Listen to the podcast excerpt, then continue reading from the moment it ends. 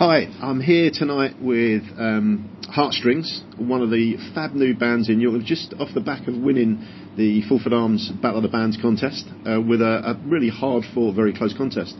And we're going to find out a bit about them, who they are, what they like, what they've been doing, what kind of music can be coming from them next, and how they're going to spend the 3 days they've won at Young Thug Studios as well.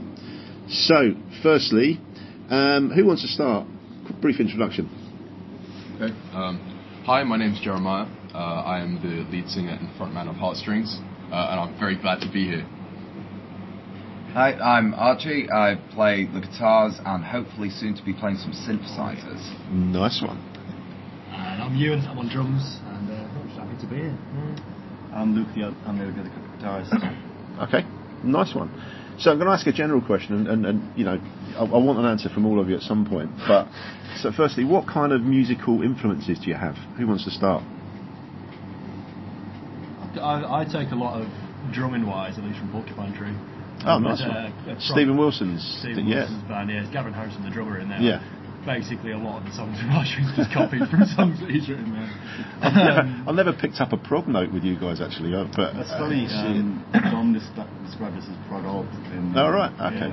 Yeah, massive fan of them, and I've always taken a lot of drum inspiration from Gavin Harrison, so it's a massive one for me. Excellent. I like Steven Wilson, actually. His production's immense. He's unreal, yeah. Following on from that, I'm going to throw King Crimson into the equation there.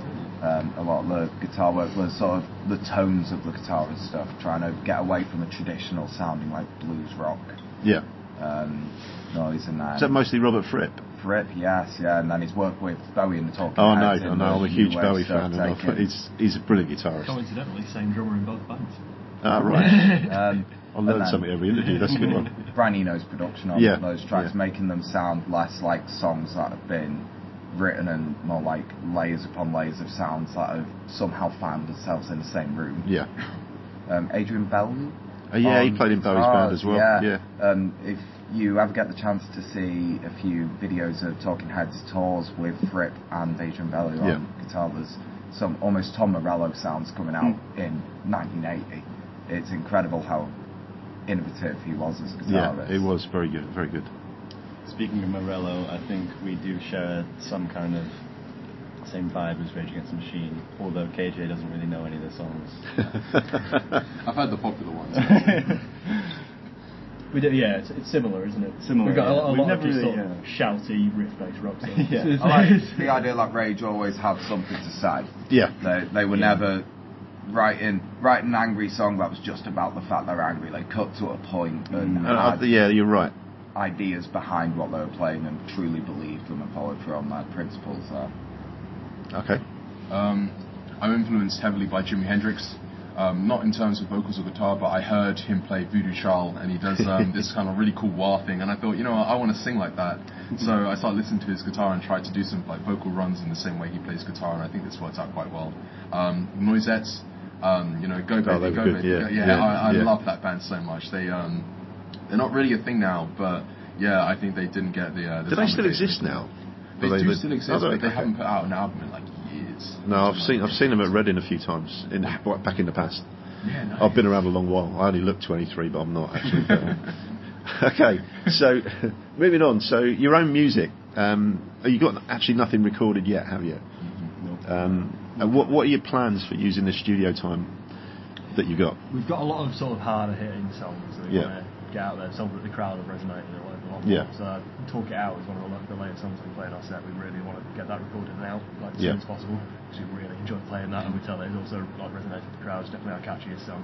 So that's the sort of priority with it. We have a year, I think, to use the studio time. Yeah. So we're probably going to. I think we'll wait till the new year. I think that makes a lot of sense. Yeah. Because if you just rush in, you need to plan it. I think. So we'll get some ideas down first and know what we're doing before we just rush in. Okay. Yeah, as far as albums and EPs are concerned, a lot of the songs that I've written so far are part of a larger album. Okay. So I'm apprehensive as to just putting out the single and then waiting ages for the rest of the album to be developed. So a few of them, like Talk Out and Continue, for example, they're better standalone songs. Yeah. So a couple of the other ones we're trying to save for a little bit, but we definitely have a few songs. Does that mean there's going to be a theme to the album of some kind? Oh yeah, I'm very excited to get these albums. Oh, that's really. I'm liking this already, actually. Well, I'm going to get it when it comes out. That's a guarantee, I think. Are you thinking of kind of physical release at some point? Would that be your ideal? Vinyl would be. I'm a big vinyl man, so I think it'd be really cool to get something out on vinyl at some point. Well, I work in a record shop on Record Store Day. Oh, yeah. My main job's a teaching assistant, but I actually work in a record shop on Record Store Day because they pay me in vinyl for the day. Couldn't be better. Archie's got a huge collection as well, so I'll be pushing for a vinyl release. But what they also do, don't blame me. And I think what a lot of record stores do, and certainly Vinyl Eddie on Tadcaster Road do that as well. They have personal appearances. We've had bands.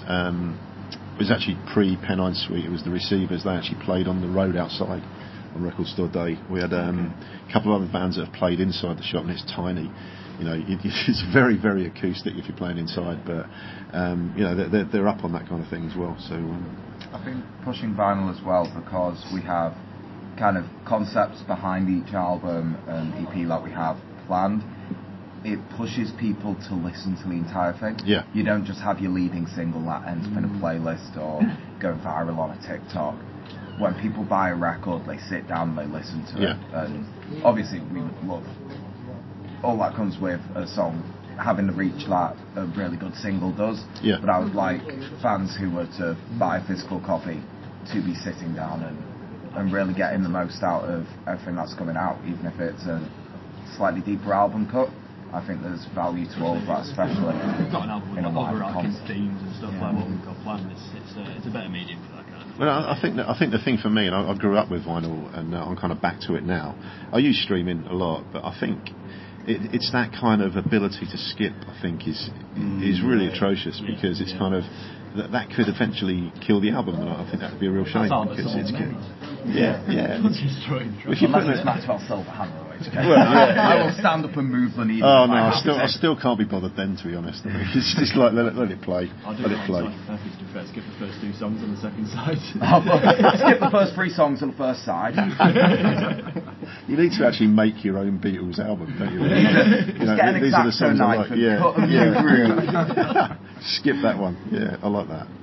So, is there any? I mean, we've kind of discussed the kind of prog influences, which I think is brilliant. What you just mentioned, two of you have mentioned Beatles at least there. So big Beatles said. Yeah. That's probably the biggest influence between us. I'm not sure how much you're into it.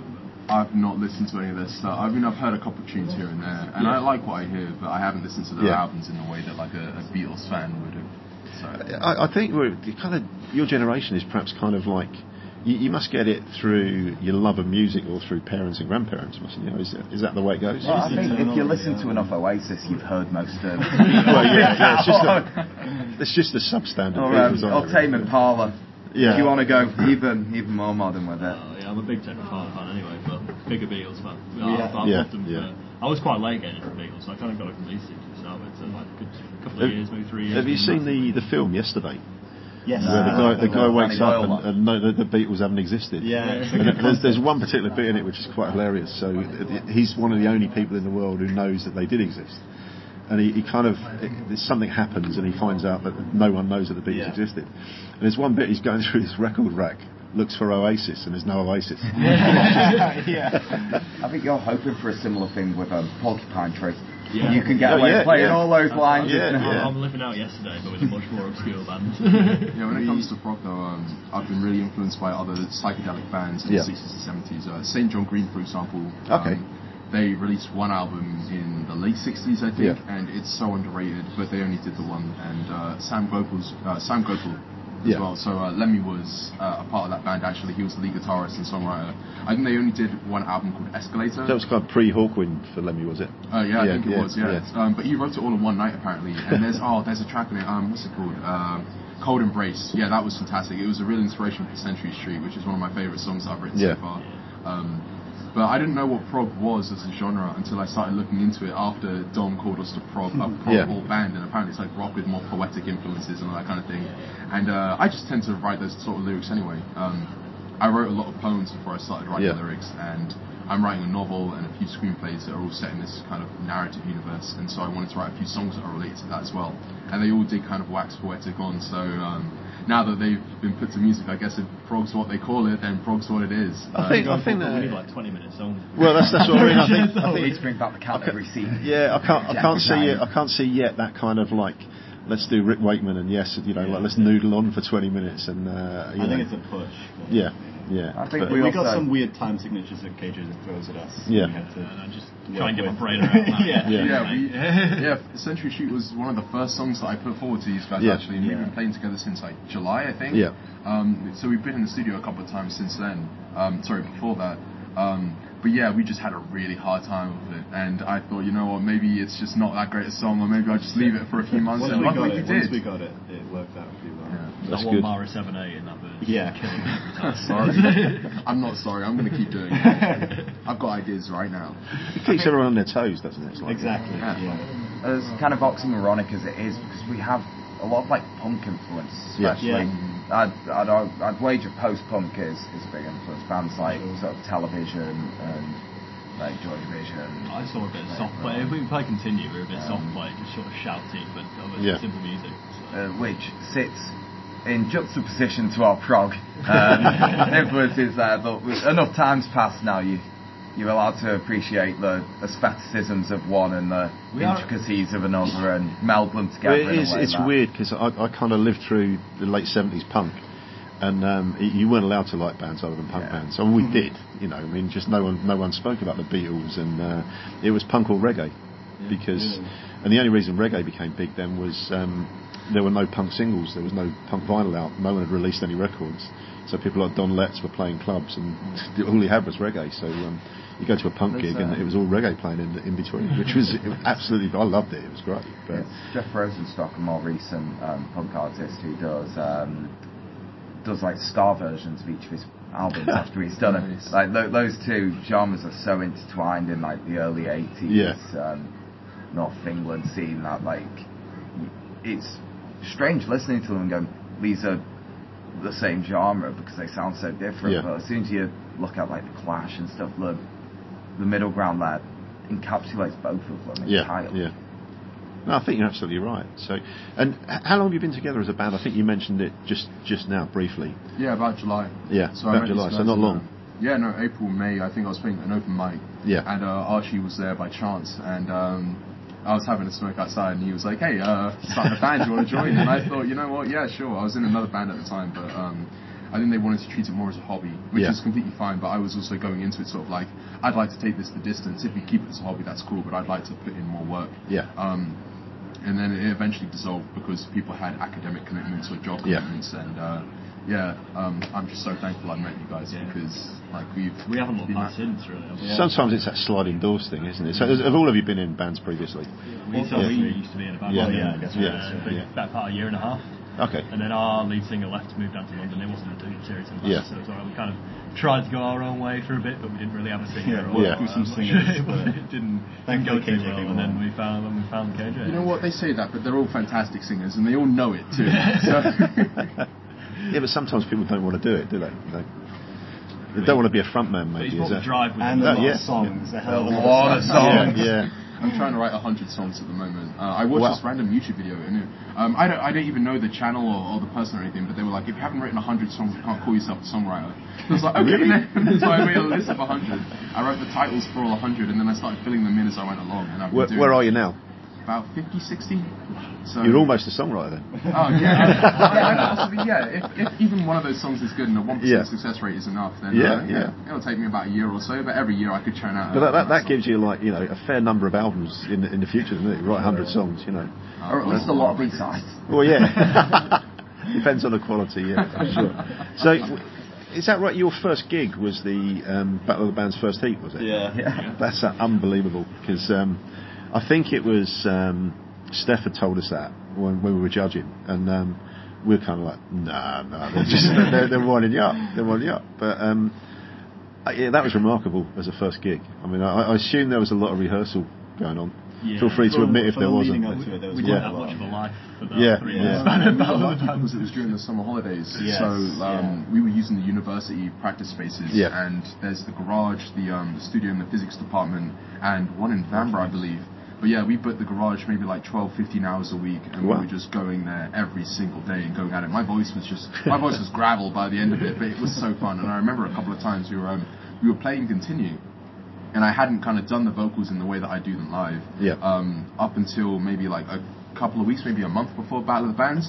And I was recording at that point, and I just heard myself shouting. And I'm not going to lie, maybe it sounds self-serving, but I started crying because I was so glad that I could put as much of myself into that song as it has happened live, and I'm so glad it's that people have resonated with that, And I think the other thing, being a new band, turning up at a Battle of the Bands, your expectations probably weren't to roll through and win it, were they? Not at all. No. I mean, we replaced the band, I believe. I know. Which is, it's just incredible. I think. Do you think that kind of, you've replaced the band that dropped out, you're brand new, did that actually give you more confidence, do you think? For sure, yeah. It's quite self-affirming. Yeah. Because it's a bit like, we're going to go into this, we're going to do our damnedest, but, we're new, we're probably not going to progress, but I don't know, I mean, I've never been in a band. So I tend to be very busy and distracted, so I haven't realised we'd replaced anyone or that we were last minute. I was just told there's a gig in a couple of weeks, make sure you're ready for it. So I was as nervous as ever. Yeah, I think the first heat, the fact that we came first was just fantastic, and then by the semi-finals coming round, I was feeling a little more confident. Yeah. And then I was thinking, okay, we won the first heat, we could maybe win the semi-finals, and why not? We might as well have the confidence. Yeah. And then when we won the semi-finals, just we've gotten this far, we might as well just 100% believe we can win the finals. Yeah. So, the confidence definitely came after that first heat. We weren't expecting much to come in with, but then after we came top of that heat, it was like. I think also the bands we were going up against, and playing last at the final and just watching everyone else playing go, we're in this group, we've been selected to be a part of this. It really boosted my confidence. It's hard to separate yourself from the band because you're seeing all just these, as an audience. You're like, are we as good as these guys? Yeah. I think for me it is quite difficult from a judge perspective. It's really difficult because you've got such a diverse range of music and musicians, and I think it's really hard to be completely objective because you're looking at a band. I would say Offbeat are a great band. You're a great band, but are they better than you? Are you better than them? They're different. I said it at the semi-final. I think one of my friends was asking me if you were voting tonight, who would you put down? And I gave my answers with the preface of, it comes down to the fact that I really like this genre of music. Yeah, these guys reminded me of Idols, or these guys reminded me of... Is that I Tell Lies? Yes, they remind me of Idols quite a lot. I very much like them. I love them. They remind me of a band I've been dying to go see. Yeah. So they make the cut on the grounds that it's personal preference. Yeah. I have no clue how you guys sat down and went, right, with no personal bias here, we've got to score this out. I couldn't have done that. We didn't fall out either, which was quite interesting. And I think, to let you into a little secret, what we tried on that...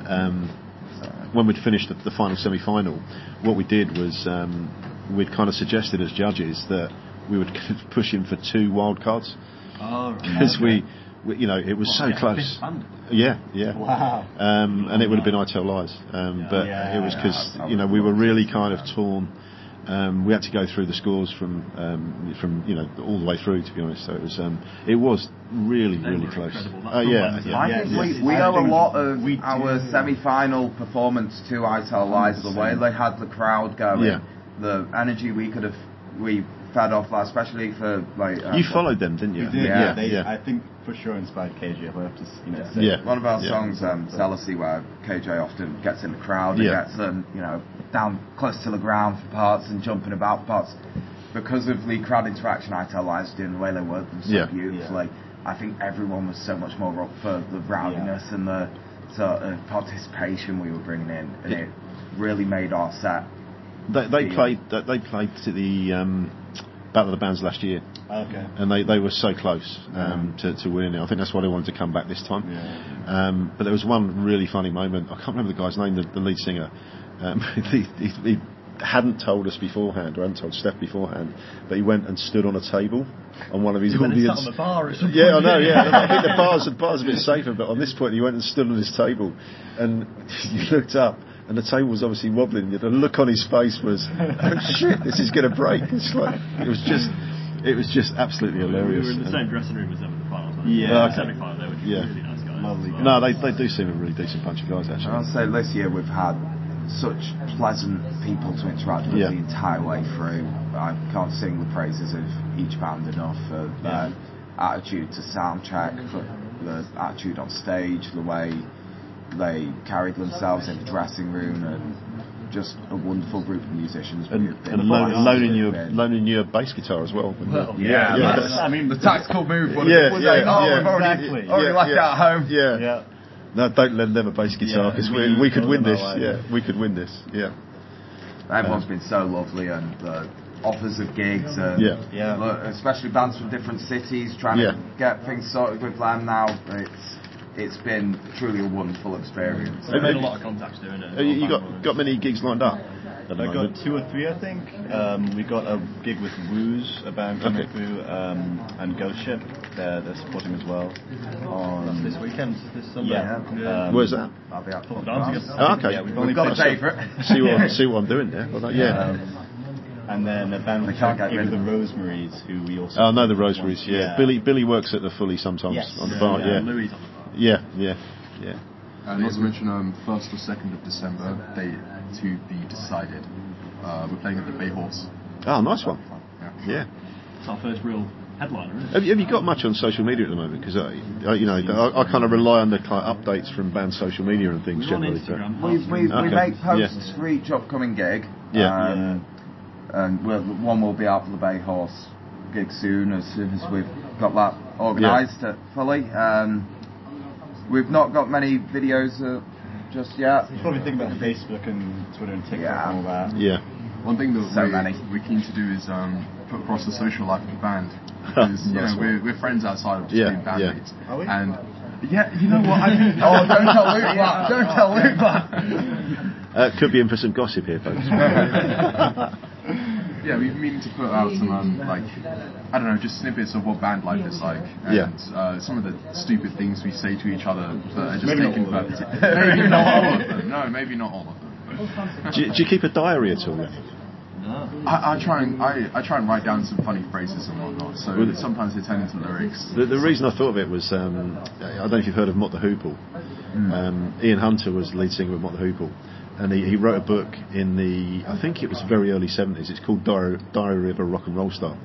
I don't know if it's still in. I've got a copy at home.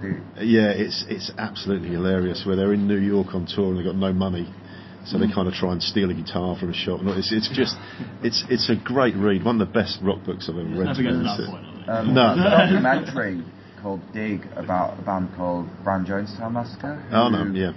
Came up alongside Dandy Warhol's. And from day one of them gigging and such, they had someone filming them, and they were very troubled people at the time. They were recording it, and there's videos of them, we'll go to a studio, we'll pay you after these 5 days, pay half for, half after, pay half for. They get the record out of it and run, and the ways they were trying to scam their way into getting something out, because they were all at every loose end they could be, and then obviously with Dandy Warhol's going on getting rid of it. It's a very interesting look at the dynamics of small band politics. They went on to do really well after the documentary released. As a result of alright then, maybe we should start filming things, lads.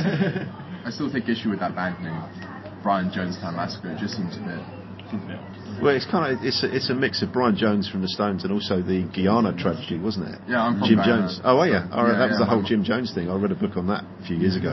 Oh, that was scary. Yeah, my mum was about 6 when it happened. She remembers sitting on the steps outside of her farm and seeing all the planes carry bodies. It was about 1978 or something like that, wasn't it? Yeah, at least so. Yeah, 918 people. It all followed the kind of drink the Kool-Aid. It's just, I find that really strange. I mean, horrible. Horrible. Forced at it. They didn't believe it. They were too young to know what was going on. Some people tried to hide, and if they were found, they were shot. Yeah. But one thing that's interesting is that Jim Jones himself didn't drink the Kool-Aid. It wasn't actually Kool-Aid, it was an off-brand. I think that, yeah. But yeah, no, he opted to get shot in the head by someone else because he was too afraid to commit suicide. It's always people like that that kind of like push it on people and don't do it. It's horrible. So what brought you over to the UK then? So my family, my dad was born in Hammersmith. Yeah. All of my family is from Ghana, but he went back to Ghana. Yeah. Met my mum, and they moved over here after they had my older brother. Okay. So yeah, I was born here. I was born in Luton. Luton is a very different place to York. I think there are. No, I've been to Luton. Been to Luton a few times. That's an understatement. I grew up just west of London. I've been to Luton a few times, and I totally get what you're saying. Yeah, no. When I first came up here, I've been up here for the last 4 or 5 years or so. One thing that I found, and I don't mean this in an offensive way, it's very white. Yeah, it's way. It's not very ethnic diverse. No.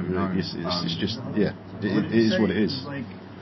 Like, how many black people in York? So York is about 220,000 people. There are 0.5%, so about 1,300 people are black here. Yeah. So I see faces and I remember them. Because, it's just like, few and far between. I think a lot of people up here are quite nice and accepting. Yeah.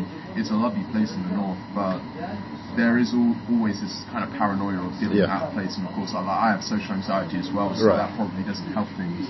I think for me, I mean, I grew up just west of London, and London was always a great kind of melting pot of every culture imaginable, black, white, Asian, Jewish, you name it, it was there, and I used to love that about London because it kind of gave you openings to different foods, to different entertainment, to different music, and it was just brilliant. And I think I do find for me that music's a great thing for that. Music tends to have no boundaries in terms of, oh, you shouldn't be singing that because you're the wrong colour or whatever. It doesn't.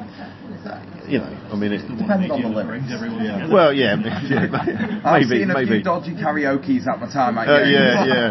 He stood behind bar just goes, please don't say.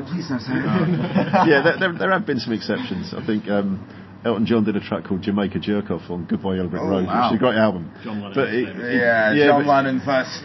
But he puts this kind of almost cod Jamaican accent on with it, and it's just like, that was of its time, definitely. Yeah. So how about so you moved to York 4 or 5 years ago? How about you guys? So me and Ashi are both from Warrington, actually. Okay. But never knew each other until we went to uni at York. He's a couple of years younger than I am. But I moved here like 6 going on 7 years ago. Okay. Just for uni, and then just stuck around for. There's a lot of people seem to do that. Yeah. In my experience, certainly. We didn't even meet each other in 2019. So in my second year.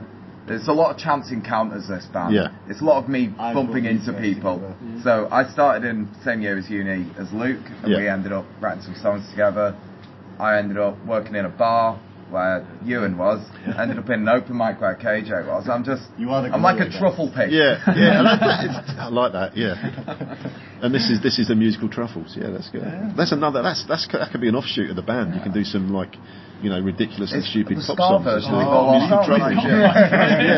don't write in a genre. I didn't start playing in a genre. I started playing instruments when I was a kid. I played the clarinet, a bit of saxophone, cello, piano.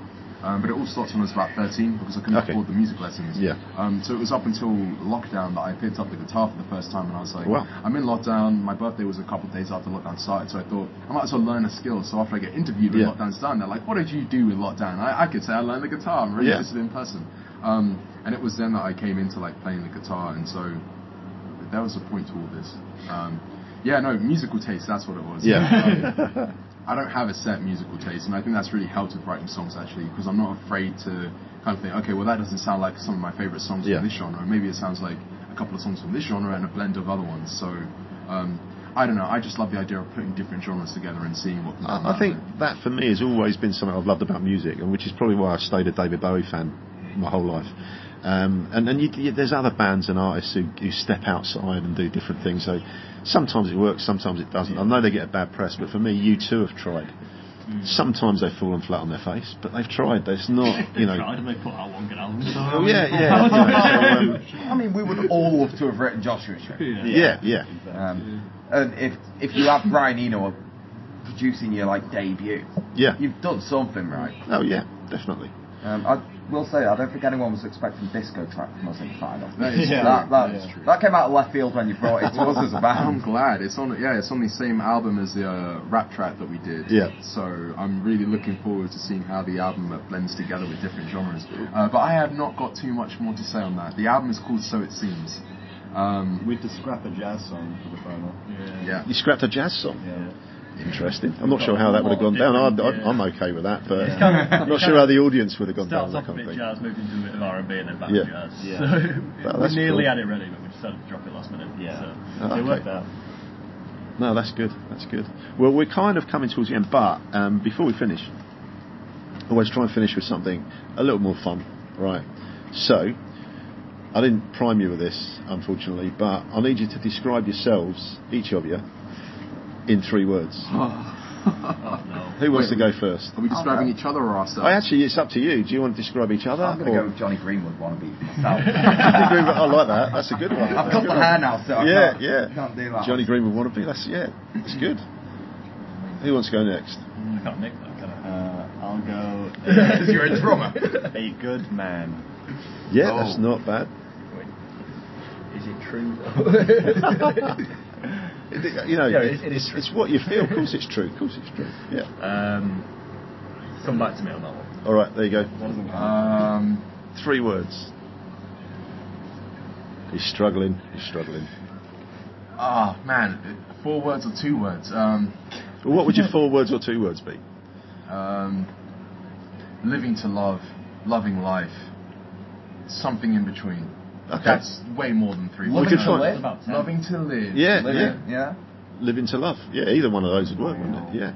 Back to you. I'll go with silly little boy. Oh. He's a good man and he's a little boy. He does often wear a gnome hat. There's nothing drum related in there, doesn't matter. That's okay. I did many years ago, before I became teaching assistant, I worked in kind of large companies doing big IT projects, and we had this development thing, and that's where that 3 words thing.